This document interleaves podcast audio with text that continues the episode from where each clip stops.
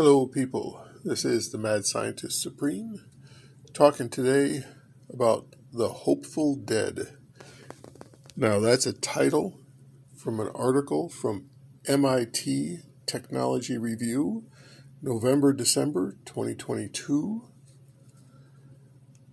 page 34. The Hopeful Dead. Cryonics. Cryonics. When you get frozen, after you're dead. You can freeze either the whole body or just your head. They keep you in storage until they can learn to unfreeze you if you got the whole body there, or unfreeze the head and attach it to a body. Might be a genetically grown clone of you, might be a robot, might be who knows, whatever the future holds.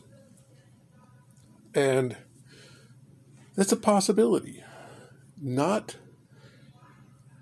well, it's, I was going to say it's not a good possibility, but not a good possibility in the near term. But if we can keep these heads and the bodies frozen for, let's say, 100 years, the way our technology is advancing, it should be easy to unfreeze someone, get them back to full vital health or the equivalent thereof in a 100 years. Will it be possible in the next 10 years? Probably not. In the next 20 years? It's at least reasonable. In the next 50 years? I would guess yes. But in the next 100 years? I would say almost 100%.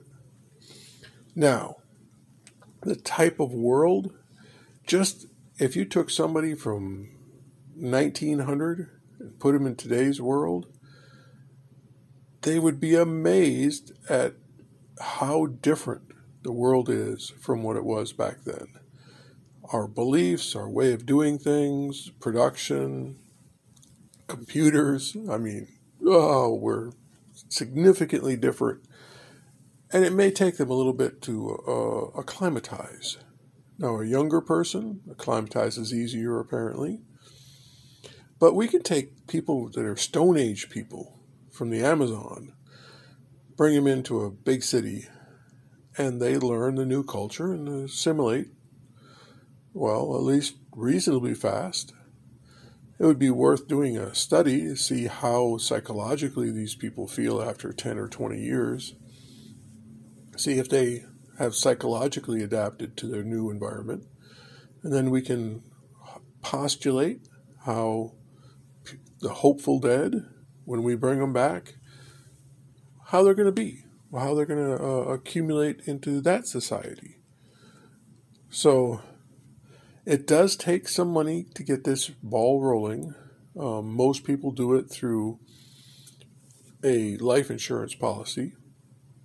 You fully pay up a life insurance policy and have your donor card essentially on you or tattooed on you. And then when you die, they come and freeze you and put you in storage. Now, that's a way of reaching the future. I prefer updating my DNA and keeping me alive physically the whole way through. But that may not happen. So, how are you going to invest your money? You can take your money and go through my blood plasma transfusion system that I've talked about in earlier shows and make yourself younger and therefore live into the future.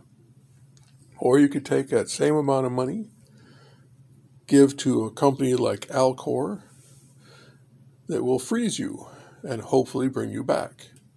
Now they take the money, some of the money, some of it is used, of course, for freezing you and maintaining the facility.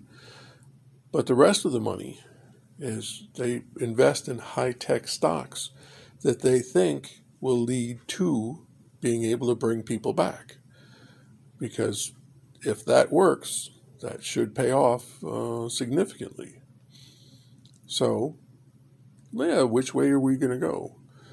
Um, and of course, if you've got serious money, do both. Because you could still die in a car accident, even if you are immortal. So let's get with the immortality, my preferred method. But a backup, definitely freeze. So, the hopeful dead, interesting subject. We can talk again another day on that, when we probably will. Thank you very much for listening. This is the Mad Scientist Supreme signing out.